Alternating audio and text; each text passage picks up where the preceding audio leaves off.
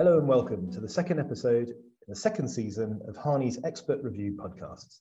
My name is Aki Corsoni-Husain and I'm the Global Head of Harney's Regulatory and Tax Practice. Expert Review aims to deliver bite-sized opinions and analysis on key global governance, regulation and tax issues of importance to our clients and the wider community. Each episode features a guest speaker, is unscripted, and intends to give listeners food for thought based on trends that we see from daily practice. In the second episode, I'm delighted to be joined again by Rachel Barnes, King's Counsel at 3 Raymond Buildings in London. Hello, Rachel. Aki, hello. It's a pleasure to be here with you. Thanks so much for rejoining us for this one, Rachel. Rachel joined us for the first episode in this season, which was more of an overview of Russia sanctions as at June 2023. And we're continuing the theme of sanctions in this area, albeit looking specifically at professional services and the trust sectors. By way of background, Rachel is recognised as a leading practitioner in sanctions and financial crime and acts for national and international companies, individuals in complex cross-border jurisdictional and state immunities matters. Rachel is a dual qualified US attorney and English barrister who started practice in New York in 1999 and remains admitted to practice there with significant experience of cases involving the SEC, OFAC, DOJ, and congressional inquiries. In the UK, Rachel was called to the bar in 2004 and made silk in 2022. In short, a true expert. So, as mentioned, we're looking specifically at the impact in this podcast of sanctions on professional services and trust sectors as being a key area that's of daily importance to our clients and to the professional services industry, to the financial services industry. And this has really been focused on since the, following the ratcheting up of sanctions on Russia in 2022 and, and continues to be the case in 2023. Rachel, in very brief terms, can you provide a quick explanation and recap to our listeners on the various professional services and trust restrictions that are in place under the UK Russia sanctions regime? Aki, I'll be delighted to. And as you say, what we have seen over time over the past year has been a ratcheting up of sanctions as the Russia's invasion of Ukraine has not ceased, as the conflict has continued, and the trade sanctions has expanded. And we see that the UK broadly, although not totally, aligned with the EU on this. So we saw mid last year the prohibitions on providing professional and business services came into force, and those were focused on accountancy services. Albeit not auditing services, which at that time were exempt, business and management consulting services, and PR services, and UK persons were prohibited and are prohibited from providing those services to persons connected with Russia, whether directly or indirectly. So that was mid last year. We then see that being ratcheted up or expanded again coming into force in December of last year, with new services added to the list of professional and business services which are prohibited. So now it includes advertising services, architectural services, auditing services that were previously exempt under the accounting services ban, engineering services, and IT consultancy and design services. Now, in each case, there were wind down periods. So there were grace periods to enable those who had existing contractual relationships to complete those or exit those relationships. But those prohibitions are now enforced. So that is on the professional and business services side. Separately to that, we have seen the coming into effect again in December of last year, the trust services sanctions. So these are prohibitions on the provision by UK persons of trust services, either to persons connected with Russia or to people specifically designated for the purposes of the trust services sanctions. So uh, that latter group is in broad terms everybody who's been designated for the purposes of the financial sanctions, the asset freezing measures under part three of the Russia regulations. This limits the ability of those people who are either designated or people connected with Russia from accessing the UK's trust services. I think since March 2023, there have been almost 2,000 people have been designated under the trust services sanctions. And again, we've seen there is a wind down period, a grace period to enable providers to wind down their services, not necessarily the trust themselves, but to wind down the provision of trust services. Now, Ofsi says that it has engaged with over 500 stakeholders and international parties, including stakeholders and people in the Crown dependencies and the overseas territories on the detail of these trust service prohibitions, which I think it is fair to say it was not clear exactly where the boundaries lay when these were first introduced and when Ofsi issued its initial guidance. These are also subject to exemptions. So, for example, if trust services are needed in order to comply with asset freeze prohibitions and obligations, then they can continue to be provided. So, for example, if you have frozen assets under a trust structure, and if you wound down the trust, those assets would somehow be dissipated, then trust services are required in order to ensure that those assets remain frozen. Another area for exemption are registered pension schemes or where the beneficiaries of trusts are minor children, so under the age of 18.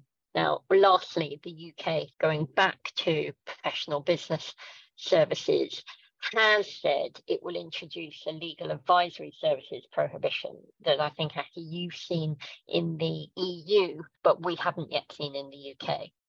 No, that's that's right. I mean, in the EU, the situation from thirty thousand feet is, is quite similar to the UK in that they're you know going back to the term ratcheting up there. So throughout 2022, there has very much been an, an, increase as the situation in Ukraine has been getting worse of sanctions on professional services industries.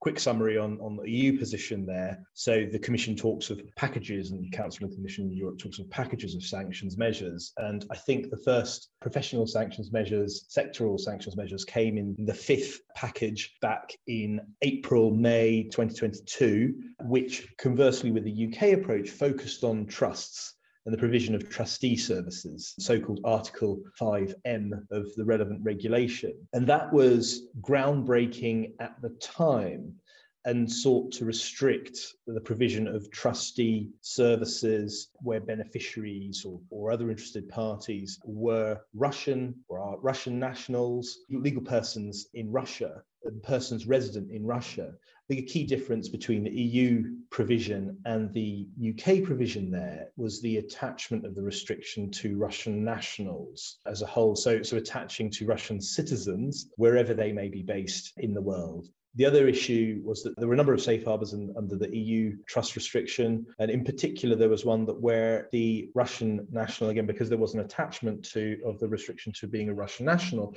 if that Russian national had, had permanent residency in an EU member state, then the restriction did not apply.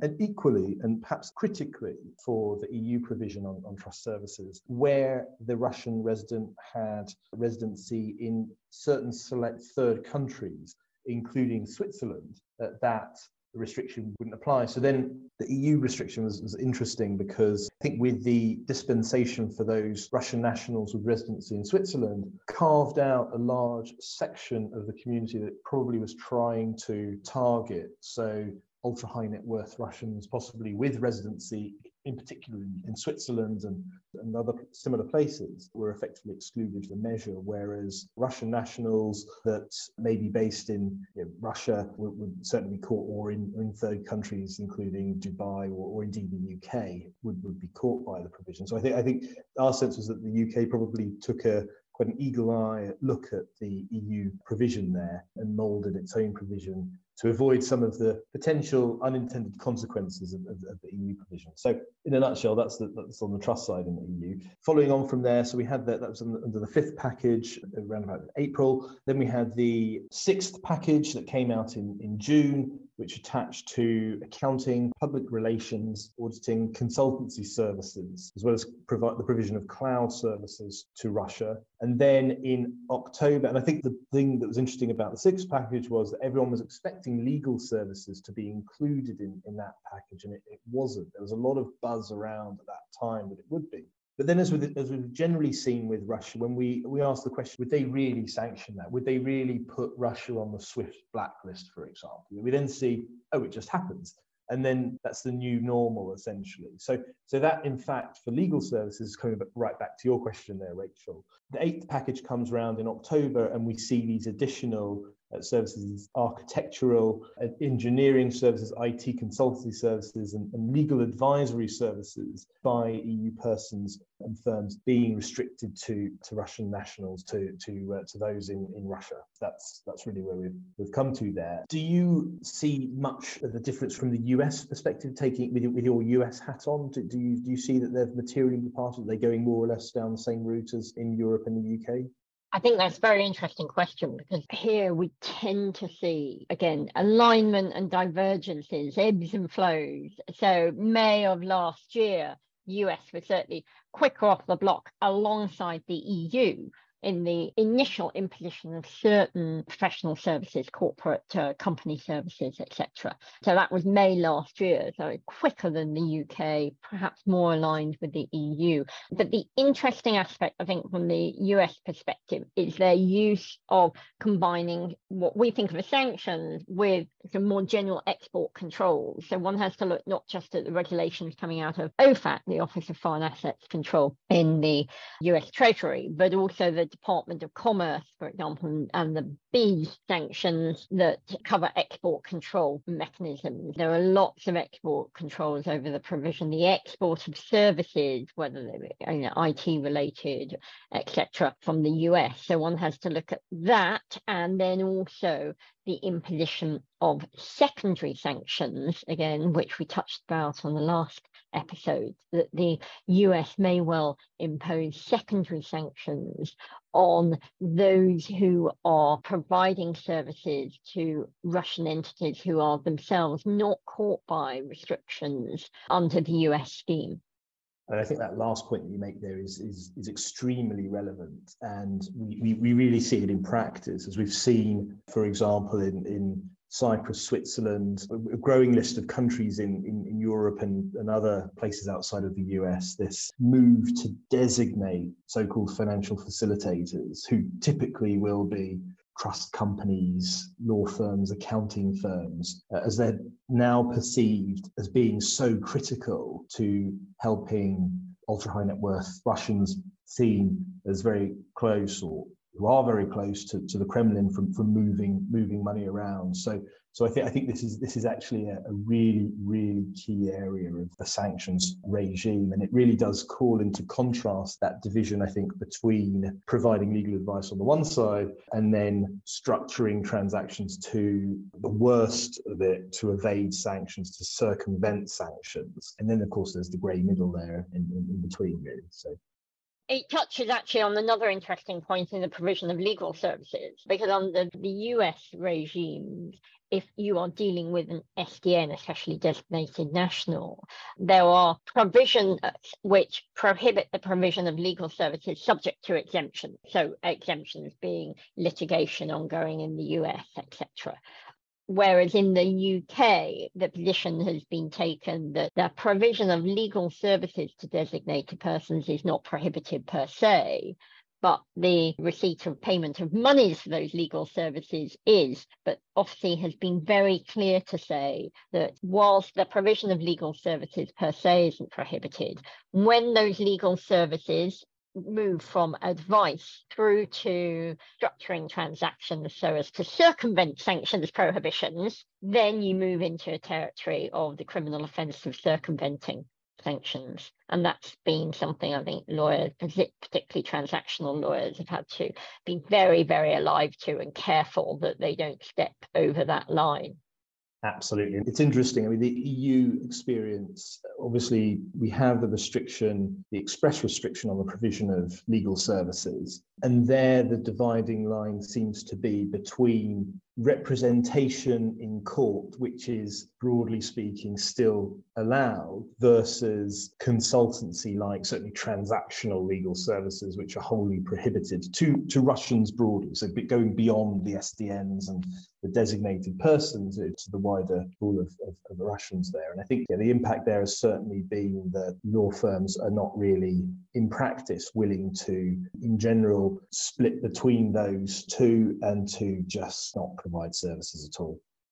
Uh, on that point, Aki, I think you touched the limitation or the prohibition under the European regulations under, of the provision of transactional legal advisory services. That's where the line has been drawn. So, not for contentious matters, Exactly. The provision of legal services is still, one can still provide those legal services for contentious matters. And the line there is, I think, trying to ensure that the access to court, a fundamental right, whether it be under the European Convention or in the UK common law right access to the court, is not impeded, as opposed to the purely advisory transactional services. And of course, the UK is interesting. It has said it's going to introduce the same transactional legal services prohibition that we see under the European regulations, but hasn't yet done so. It's also interesting, I think, that the legal services general license that OFSI, the Office of Financial Sanctions Implementation, has introduced. So this is a general license under which, subject to a cap, law firms can receive payment for the provision of legal services. It expressly excludes defamation cases from its remit on the basis that the government policy is that such cases, payment for such cases ought not be licensed. That's their government starting point. And this comes out of, in the UK, the, the controversy in Parliament over SLAPPs the idea that certain ultra high net worth Russian individuals were bringing defamation cases against commentators, journalists, etc., who were suggesting that they were perhaps linked to the Kremlin, linked to Russian criminal activity. And so it will be very interesting, I think, from the UK perspective, if the UK says we're not going to license the payment of legal services related to defamation, whether that will be challenged in the court, because that is arguably coming much closer towards this rule of law issue of restricting access to a court. And I think I think that's a, that's a really fundamental point that you make there, Rachel, because we, we are in this area, I think, where we look to restrict the ability of a person to legal services. Some very key policy decisions have to be made at that point. And I think it's probably worth mentioning just a, a brief note on the general licenses that have, as, as you mentioned, you know, have more broadly been issued under the UK regime. And th- there is the perhaps the, the desire to restrict certain activities, but at the same time, so in this case, we're talking about general licenses to act on behalf of designated persons. Which is not the same as a broad ban on providing legal services to Russians, however that's defined. But even in, in that case, there is policy and then there's the practice. And it clearly can't be the case as was pre-invade, pre-Russia invasion in other regimes, whether it be Libya, Iran, or, or whatever, where a person would go out and, and get a, their own license to act in a particular on behalf of a sanctioned party. Or here, the, the sheer volume is such that those general licenses are a, still a fundamental requirement, albeit with their notification requirements built in. And what do you think are the key reflections on the sanctioning of, of the professional services sectors and you know, what, what have you seen as the, as the most important points across whether it's EU, US, UK, you know, what, what do you see as, as, as key themes here? Well, I think the key theme in terms of prohibiting the provisional professional business services is that the governments are very keen to ensure that they're not accused, on the one hand, of introducing all these trade measures, but then letting um, big sectors of their own economies continue to profit from Russian business. And so it is part and parcel of that, which is one of the, I think, most comprehensive sanctions regimes that we have seen in recent years that we will continue to see for some time, there is so long as these sanctions regimes continue. Now, what that means from a policy perspective and whether that means the effect it will have on those domestic sectors, so the sector, professional sectors in the US, in the EU, in the UK, whether those industries will shrink is yet to be seen. I mean, it obviously has a big impact initially, but whether over time those sectors will themselves be feeling the effects of Russian sanctions. So uh, I think we've yet to see.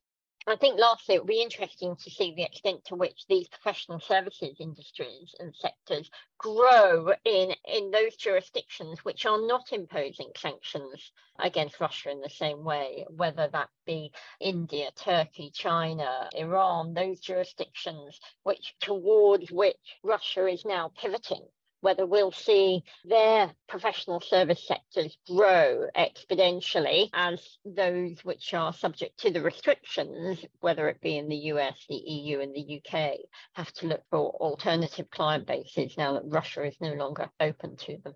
That's a, that's a really good point. And, and I suppose cutting back to our episode last time where we spoke about the general pervasiveness of sanctions. So there's a real change. I mean, this is, this is such a fundamental event that has occurred, I think, in in our practices in our industries that there is this real reshaping of practice that has been in place for certainly for the last the 20 plus years. And yeah let's see where it goes. I mean, on that point, we've actually we've spoken about the professional services, but specifically with the trust services prohibitions. You know, you and your firm work in the UK overseas territories, the Crown dependencies, important hubs for trustee services how have you found providers forming in terms of trying to ensure compliance with these new restrictions? So I think there's been two approaches to this. The first approach has been to stop all Russian business, to just completely exit from the sector, to cease to provide registered agent services to companies with Russian UBOs, uh, just to completely get out of the market. We, we have seen a complete shift in some sectors, in particular in the in the overseas territories. They're in the Caribbean, which is very close to the US, so, so there's a clear preference to exit the market. And those that remain in the market then adopt very robust policies and procedures, extensive KYC and AML checks. Often they will want legal opinions tied with the provision of any service that, that because they simply cannot cannot understand the rules for themselves, which is fine. It's, it's so so complex. So I think that's on, on the one side. I suppose the other the other takeaway though is as how the firms have performed is what can't be forgotten is that these rules are so incredibly complex and are being added to all the time. You often have this sort of superimposition of numerous layers, whether it be EU, UK, US, and the providers having to get their heads across all of those and, and, implement in the right way. And we do work with providers that you can see that, that they definitely do take the regime seriously and there is compliance. On the other hand, there are those that are not perhaps, and again, thinking about the financial facilitator sanctioning in Cyprus, Switzerland, Europe, and other places like that, you know, clearly there are those that, that are not doing what they should be doing.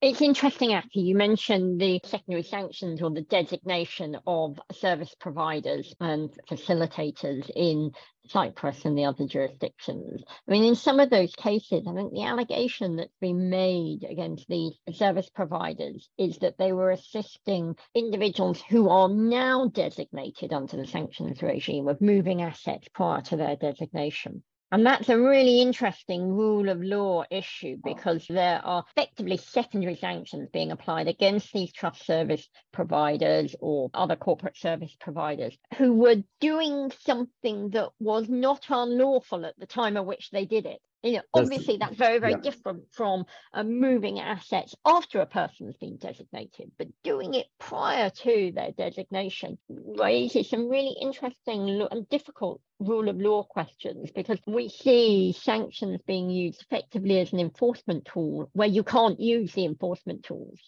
Absolutely.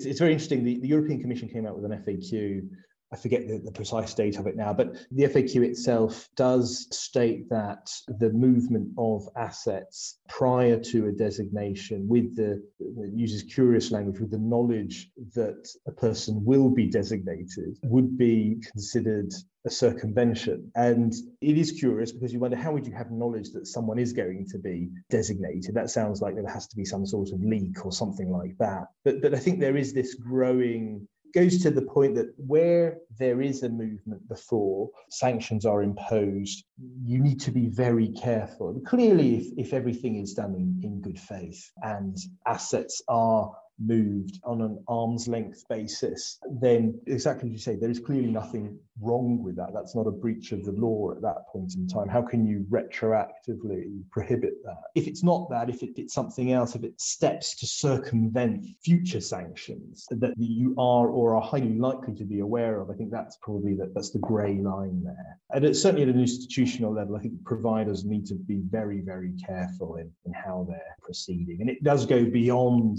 I think, the, the local sanctions regime. In fact, as, as you say, goes into issues of secondary sanctions in, in, in the US. And, and so it's a, it's a, it's a quite a fraught area. It will be interesting to see if there's litigation that comes out of it, whether or not the, the courts end up grappling with this. And certainly in the meantime, it's for the service providers themselves to try and see their best line for it and ensure that the compliance is there such that they're not exposed in the future to these sorts of actions. Absolutely. And of course, the, the other aspect here is that these providers are typically genuine third party providers that have all sorts of clients. And so those other clients that they service then are very adversely impacted by the designations because they then are dealing with, with the service provider that, that is subject to sanctions just as any other designated person is. So, so that clearly is um, creates all sorts of prejudice all, all, over the place.